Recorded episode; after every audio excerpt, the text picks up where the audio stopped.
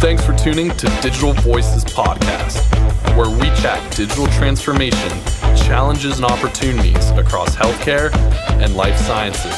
And now, your host, Ed Marx. Digital Voices, Ed Marx here. So this is really going to be fun for me because it's actually a friend of mine that I haven't connected with in like, gosh, Matt, has it been 15 years probably since we last served together at University Hospitals in Cleveland. And so it's kind of fun to get back together. And then I'm just like, so I'm not like dad age over Matt or anything, but I'm like really proud just of what you've done. It's like, oh my gosh, it's like, so how cool is that? So we're going to, we're going to jump right into it because Matt's like the president and CEO of Nicklaus Children's Health System. And Megan, before we jump straight to Matt, here's your chance. Have you ever asked a question of a CEO, president CEO of a, of a hospital or health system, or especially a children's hospital? So here's your chance to ask any question because I know you have a young child yourself. I do. And it's Gosh, I could ask a million questions. But the first one that came to my mind was just really a question about, you know, I'm always interested in the career path, education, training, all the things that sort of led you to your current role and how you landed CEO of Children's Hospital. So it's always interesting when you look at people's career paths, right? Because you end up getting to where you're at, I think part by chance, part by luck and knowing a lot of great people historically, right, that guide you, right? I am a big believer in mentors. You know, I look back and I think about folks like Ed and, and a guy who worked with Kevin Roberts, which I just admire explicitly. He was a CFO person, and Mary Armour, who ran the children's hospitals in Cleveland, you know, and kind of bringing all that together. And I think, you know, if you're open and curious and, and willing to be, you, you know, take adventures and, and take that next step without knowing what you're going to do, right? And exactly what it's going to look like, which is a little scary at times. But you got to jump in, right? Jump in with both feet and, and just see where see where it takes you. I never dreamt of being a CEO of a children's hospital, you know, 20, 30 years ago, but I also never dreamt of being a CFO either. You know, you kind of got to go where the path is, but, you know, being a, a CEO of a children's hospital, it is wonderful. I mean, I love talking to parents like yourselves and and seeing what goes well, what doesn't go well. It's just there's nothing more rewarding than than being a CEO of a children's hospital. Yeah, that's cool. I can only imagine, right, Megan, to be CEO of a children's hospital would be so cool. So Matt and I first met, I think, in 1999. So I showed up at University Hospitals. Matt, you were already there working in finance. You were like a VP in finance, and as your career continued, my career continued, and I became CIO. We had opportunities to work together quite a bit and try to do some cool things in revenue cycle and, and finance. And you're right, we both had a common mentor in Kevin Roberts. And I think back, you know, Mary Armour, you know, Tom Zenty when he first arrived and others. It was truly a special, magical place. You know, we all were sort of turning things around for all of UH and, you know, we were a key part of it. And then, you know, we sort of grew up and come into our own ourselves now. And so that's kind of cool you know, one thing that everyone wants to know, of course, of everyone that we interview and have as a guest on our podcast is what songs are on your playlist. So, what kind of music do you like to listen to? I listen to a whole bunch of everything, you know, but, you know, when I'm on an airplane or things like that, you know, I, I love, uh, I never, you know, I, I think back when I was a teenager, how would I ever say like Josh Groban, right? I mean, it's just good music, solid music. So, Josh Groban, I love country. You know, I love rock. I mean, so I got a whole bunch of different things. I actually have some uh, Frank Sinatra as well. So it, it's a huge thing, you know. But, you know, one I found recently that, that I really enjoy when I'm sitting outside is Yacht Rock. So it's on, on satellite radio now. It's a newer station. And it just, you know, it takes me back to when I was a kid when you're sitting outside and in the sun and having fun. So I love music, right? It just takes you away. Yeah, no, that's great. I love asking this question because it gives me more songs for my playlist.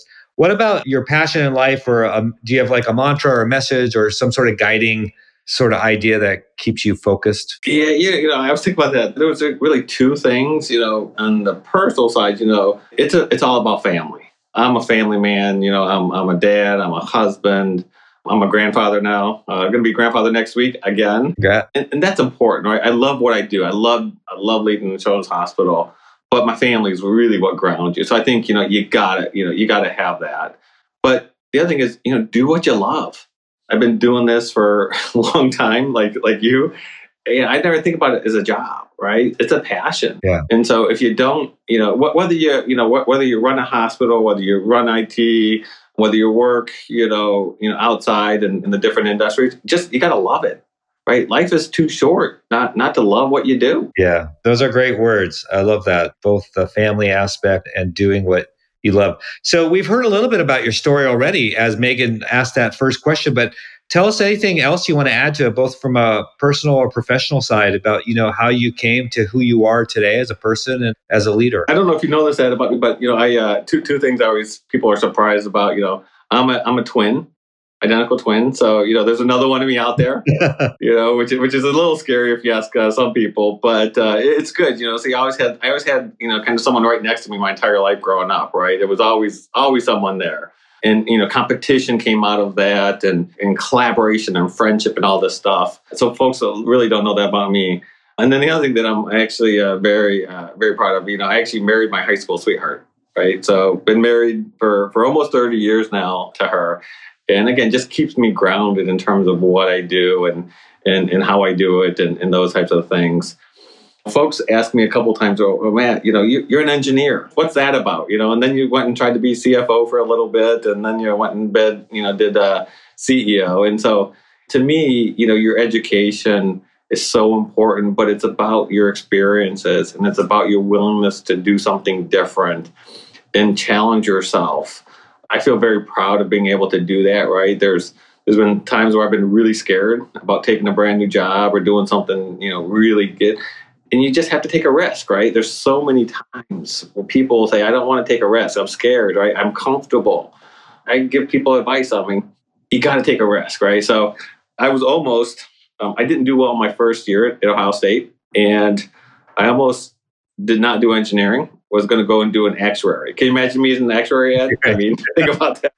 But it wasn't going to be fun, right? And, and, so I just jumped right back in and said, let's do this. Let, let's get through there. And you, know, you can't ever be afraid of the unknown and trying something different. Yeah, no, that's, that's great. And so, you know, we sort of established your path has been a little bit to CEO has been a little bit different than perhaps the norm. You know, sort of the engineering background and then a lot of finance. And then suddenly uh, CEO. Did how did that come about? Like, did you think about when you were in finance? Did you think about, oh, my next move, I'd like to be CEO, or, or how did that happen? No, no, I, I, actually never thought about it. Right? I still sometimes I still think, well, what did I do? finance was easy. Uh, don't don't tell Kevin that because he would probably disagree. But you know, I never thought about it. But then you know, the opportunity came, the job opened up, and, and the board had asked me to kind of step into it, and and as I said earlier, you know, I don't want to be afraid of, of doing something different, right? And and trying to take a risk. But yeah, up until like the day that I sat down in the chair, you know, I never I never envisioned myself as a CEO, right? You you look at folks like Tom Zenty and, and Mary and Fred Rothstein, right? Those folks, you're like, wow, they're on some pedestal. Right. I want to be like them someday. And then, then one day you wake up and you're kind of been asked to sit in that chair. Yeah, uh, that, that's really cool. I, I had a similar experience, you know, recently myself. You know, I was always in the CIO or Chief Digital Officer track, and suddenly the CEO position opens up, and I never thought about it either. But like you, I, I love what you say. You know, you have to be sort of fearless and and take risks and live and follow your passion. What are maybe one or two surprises that came along with being CEO that you didn't think about, you know, when you said yes? Yeah, it's uh, well, number one is it makes the finance job look easy because uh, you know th- things are pretty pretty black and white in finance, right? And, and there's a lot of gray, and you need to push some things and, and things like that. But you know, I always thought finance was hard. But you know, the other part is it's very rewarding. What I didn't do enough when I was in finance, and even when I was in operations and my prior roles, is you know walk around and talk to families, right, and and, and talk to the patients, see the kids, participate in, in you know, we have a fun event almost every single day on this campus, right? Uh, we had Batman here yesterday. And so getting out and doing that, that's a lot of fun, right? And so how do you re-energize yourself? Because, you know, being CEO is hard, right? I mean, you're, you're, find, you're finding out, right? Yeah. There's so many competing priorities and, and everyone is trying to do the right things, right? As CEO, no one's ever come to me really with a bad idea, right? But it's around priorities and how do you choose and at what pace and those are hard decisions right? And so re-energizing i love i, I love being able I, I, never would have thought walking through our nicu would re-energize me. And now it does. Yeah that, that's great. And you're pretty prolific on linkedin. So anyone listening uh, you should follow matt and see batman and, and and some of the other fun things that take place at the hospital. And yeah you're right. Just the you know you're again you're sort of uh, blessed in a sense you know in a children's hospital and any hospital really, but especially children's hospital, just walking around and seeing all the good that happens and all the great care and, that takes place is a great way to get re-energized. So, what's maybe one benefit of being a CEO with a CFO type chops? So, obviously, you've got a good you understand finances pretty well. So I imagine that's a pretty big benefit for you as CEO. Yeah, you know, it's uh, I love my current CFO, Dawn. She, she's absolutely wonderful. But you know, I don't know if I'd want to follow a CFO that became CEO, to be honest with you. but but she does wonderful. You know, I, I think part of it is just the thought process that you know finance folks bring and, and engineers bring right around. You know, let's think through a problem. You know, how do we problem solve that piece of it, and then really connecting the dots because we do what we do and it's really special but we also had to have a margin. Yeah. It doesn't work otherwise in the long run. You know, a bad year here or there, that's all right. That's fine. You know, we have strong balance sheets and those types of things.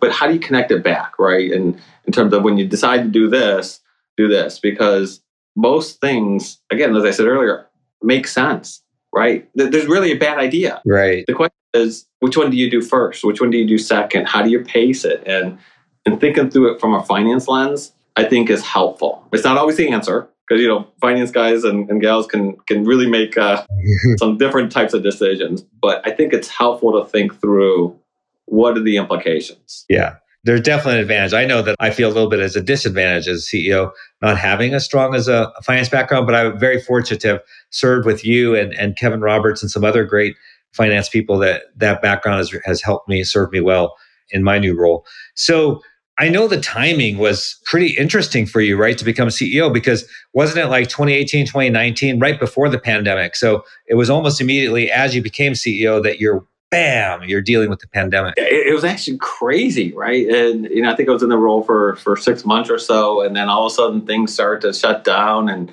and I remember sitting in my office here with, with some of the leaders and saying, you know, this is going to be three or four months, right? And and let's figure because you know down here we're used to emergency preparedness, right? We have hurricanes, right? right? But they kind of come and go uh, a couple days, right? And, and, you may, if it's really bad, you may have some lingering effects. But you know, we thought, well, three or four months on this pandemic thing, and you know, look at us now. What two years later, two and a half years later, still working through you know some of the challenges and. But looking back on it, Ed, I, I tell you, I mean, we had a, a newer leadership team come in at about the same time. We had some folks that started right as the pandemic came on board, so they never actually came into the office. Some executives, but the pandemic really brought people together, right? I mean, there was a there's nothing like a common purpose, right? It really gel a team together, and so from a silver lining perspective, from a team development, it was fantastic.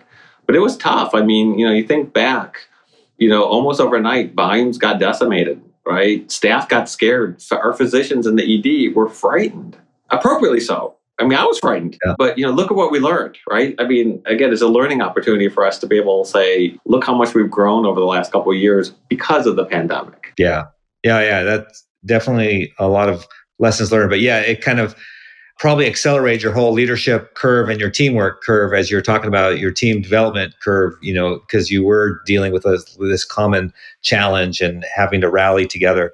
Now, I know from our service previously, you were always sort of hip on technology. You know, you were always uh, pushing us in IT to, you know, develop, improve services, develop better products, that sort of thing. How have you adopted to the digital world, like as a CEO, or you know, is that something still like important to you and keen to you? Yeah, you know, I, I think you know, technology and transformation and digital. I mean, that that is part of what you know. It, it's in our DNA today right? It, it's different than it was 20 years ago. And people adapt at different paces, right? And so the technology and the digital piece, I don't say that's the easy part, but it's the change, the transformational piece, right? You can't, one of my first folks as I was doing process improvement early in my career, said, you know, if you automate the current process and you make mistakes, you just make them faster and you don't know it right? So that the change component around the digital piece, I think we, as a country, as an industry, we really underestimate that because the technology is really pushing us, and, and we have to catch up. I think from a change perspective. And so, you know, I love the fact that it's impacting, you know, positively in a patient care perspective, right? The data you can get on your devices, right? Your heartbeat, your whatever on your on your watches and your steps and your cal, all that stuff. But also transferring it or feeding that to parents and even you know us as, as patients as adults is wonderful right information is powerful and so i think the more and more we can do that you know, the better we'll be. And and I I have a great CIO here. I think I I actually think I tried to recruit you at some point, and and you were like, no, I had enough of that. but uh, you know, he's he's great because he pushes us, right? And and you know, my job is to give him resources and, and make make a difference. Yeah, that's cool. I would love to serve as a CIO, a CDO under under some uh, CEO like yourself. And I have met your your leader there. He's he's very good. So, any cool things that you're all working on, you know, at the Children's Hospital to help patients and families? Yeah, yeah. So we're we're doing a, a couple really cool things. One is you know on the front end, we're revamping the registration input processes much more online, trying to make it easier so you don't have to stand in the lines up front. And we have our challenges, of course, but moving in that direction. And then, really, the one thing that, that I'm really excited about, we're actually uh, we're just starting to putting up a new surgical tower. So it's about 130,000 or 40,000 square feet. You know, I don't want to tell you what the price tag is because it's big, but it's going to be state of the art, right? We're going to have immersive rooms. You know, technology is going to be prevalent that their operating rooms are going to be like 800, 900 square feet.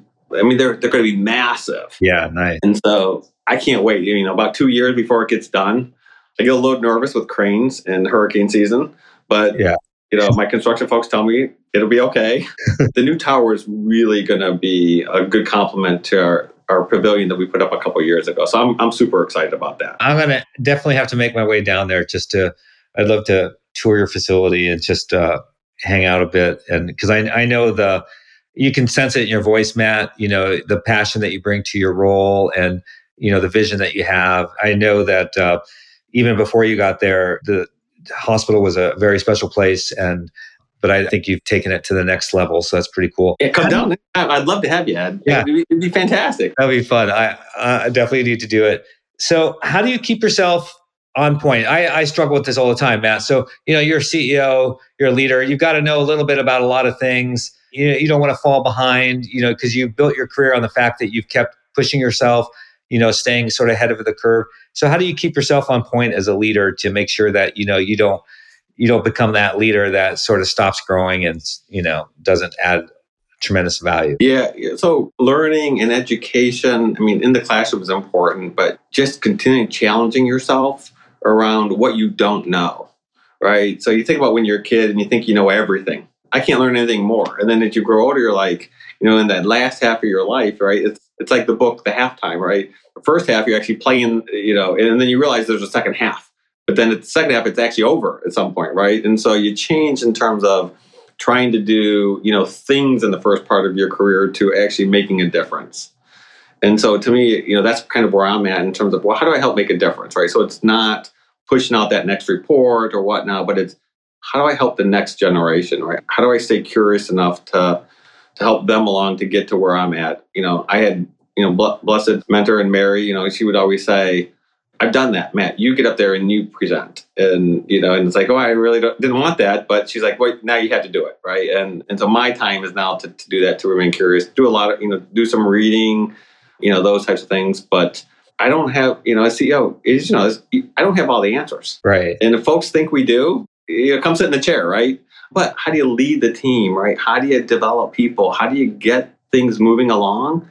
That's the magic of a CEO. You know, I always said if, if you think you're the smartest person in the room, right, you're probably in the wrong room. Yeah. I always say that. I was like, I want to be the least smartest person in the room. Right. uh, that's, that's, always my goal because I'm always afraid if I'm the smartest person in the room, we're in big, big trouble. We did that same at, at UH, at University Hospitals. I remember, you know, just as I formed, you know, we had to rebuild IT and that was my litmus test. It's like this, whoever comes in has to know more than me because I'm pretty limited. And thankfully, we, we were able to recruit the right people and work with great people like yourself and do some good things. So, you know, now that you're CEO, so you worked with IT your entire career. You know, finance and IT are always close cousins. You and I serve together in our teams. And now as a CEO, you know, as you look and you hire a CIO, CDO, what do you think are some of the tools? Because, you know, some of our audience, right, are CDOs and CIOs that are listening or those who aspire to be. So from a CEO perspective, what are some tools that you think an effective CIO, CDO should have? You know coming into that role i'm fortunate enough that my you know cio cdo is is a physician And so bringing that skill set to, you know, to the table and, and understanding and being able to talk the talk. If you're not a physician, I mean, that's okay. But that means you have to complement yourself, right? So you have to hire a great what, what CMIO or great number two or someone that you can connect with on the physician side, because you know technology will be very useful if people use it. And so between the nurses and the and the doctors, and so how do you how do you make sure you don't lose it? And that's true for finance folks, right? You can be a great finance person, but if you don't know how things run or, or operate, you won't be effective. And so it's not about being right. It's about being effective. Right. Right. And, and so I think anything that folks can bring to the table that complement what where you're weak, I would encourage any any CIO or CDO to, to think in them in those realms. Yeah, those are some good points of advice there and and bring a checkbook. Yeah bring the checkbook.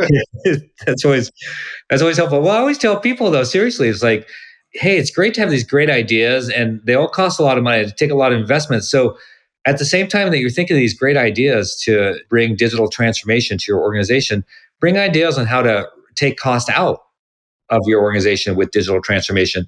And that'll be music to the ears of the CFO and certainly the CEO and the board is, I don't know that it'll always be dollar for dollar, but certainly there's opportunities to bring in, you know, new capabilities like robotic process automation or other ways of taking manual processes and automating them and taking costs out. So I think that's a really smart way of uh, trying to convince, you know, getting things approved when you can show that you're all in, you're going to take costs out of the system as well as bringing some new costs to do some transformation. Yeah, and I think the other thing that I would encourage leaders to think about is, you know, finance. You ever watch the, the movie Finding Nemo? Yeah. You know, when they talk about the shark, right? Finance are our friends, right? You know, like sharks are our friends. And so, you know, IT folks who partner like we did, right? I mean, it worked because we were able to sit down and have tough conversations. You know, it, everyone's trying to do the right thing in finance is trying to make sure we, have enough money to pay the bills, right? And and folks are trying to lead us forward on digital transformation. And you got to be able to sit down and work together, right? So I always say finance are our friends. Yeah, that's strong wisdom right there, coming from a CEO and a former finance person. Yeah, you know, when I was a young second lieutenant in the army, they they taught us to become best friends with the the supply sergeant. You know, like you're a sec, you're like a platoon leader because supply sergeant he kind of find he he or she was a finance person essentially, and uh, you have to make them your best friend. And so that's always been my approach too with finance. It's like, hey, you got to collaborate. You got to be, you know, work together because you need each other to be successful as an organization. And you certainly did that in your role in finance. And uh, clearly, as CEO, you're bringing that same sort of thought to bear. So, Matt, this has been amazing. The time goes by way too fast. That's why I really do want to come out and just hang out with you. We talked about uh, your, your uh, sort of professional, personal journey, and, and, you know the importance of of uh, passion, following the things that you love. You know, like having education and experience, uh, challenging yourself. I love I love the things that you talked about, taking risks, challenging yourself. You know, always uh, having that base at the same time. And for you, your family almost been married 30 years, your high school sweetheart. I know you have kids, you have granddad, all that kind of stuff is so cool. And things about how to keep yourself sharp over time, how to keep yourself on point, how to work with technology, with digital. Uh, we covered tons of area in a very short amount of time. Is there something that we missed or something that you want to sort of double down on? And I kind of g- give you the last word here. You know, I, I want to thank you, Ed. I mean, I, would love, I mean, I love, I love following you on LinkedIn and, and the other place. I mean, you're always doing something cool. I, I wish I, I wish I could do some, some of that stuff. It's, it's actually, it's balancing, right? So, but you know, no, I, I just repeat, you know, you got to do what you love, right? This place is, is magical, right? I mean, when we help kids walk for the first time and, and we do certain, I mean, it just it brings tears to your eyes of joy, right? And yeah. there's nothing else, you know, like it. But then also, you know, really appreciate the folks that help you. I don't want to embarrass them, but you know, the, the shout out to Kevin and, and Mary and Tom. I mean, again, wonderful people and Don Klein over at Mercy. I mean, so I, I, I, just want to make sure if they if they hear this, you know, that they know that I appreciate everything they've done. Yeah. Because I would not be who I am professionally without some of the great people who taught me the things that I know today. You're a very humble leader, Matt, and giving credit to a lot of the a lot of the individuals that helped you along the way. Yeah, I love the, I love those people. I was always inspired by Mary, Kevin for sure mentored me, and it's kind of fun. You know, I'm on the board now of Summa Health in Akron, and I, I get to hang out with uh, some other people you'd re- names you'd recognize, like Ari Jacobs and uh, oh yeah, R- Randy Langendorfer. And, uh, and it's kind of fun too. And they were also instrumental, you know, in in us. And and you and I are both have a lot to give thanks for, you know, for that UH experience. And Tom Zenty, who recently retired, which is hard to believe, but he was there like 20 some years, I think. So yeah, we're, we're very fortunate and blessed individuals. I'm so happy for you and so appreciative of the time that you've taken with us on this podcast. I know that you're busy as a CEO, but you're a very inspirational leader. That's why I wanted you on, not just to catch up, but inspirational person, humble, and full of good knowledge for other people. So once again, thank you for being our guest. My pleasure. And, and definitely come down anytime. Come down in the winter. All right. Yes. All right. Well, that, I think we should all head for the for the winter in Florida as, as we wrap up this podcast for uh, Digital Voices. Thanks for listening. Thank you for listening to Digital Voices podcast with Ed Marx. If you enjoyed this episode, subscribe on your preferred streaming service and leave a rating and review. And most importantly, thanks again for listening.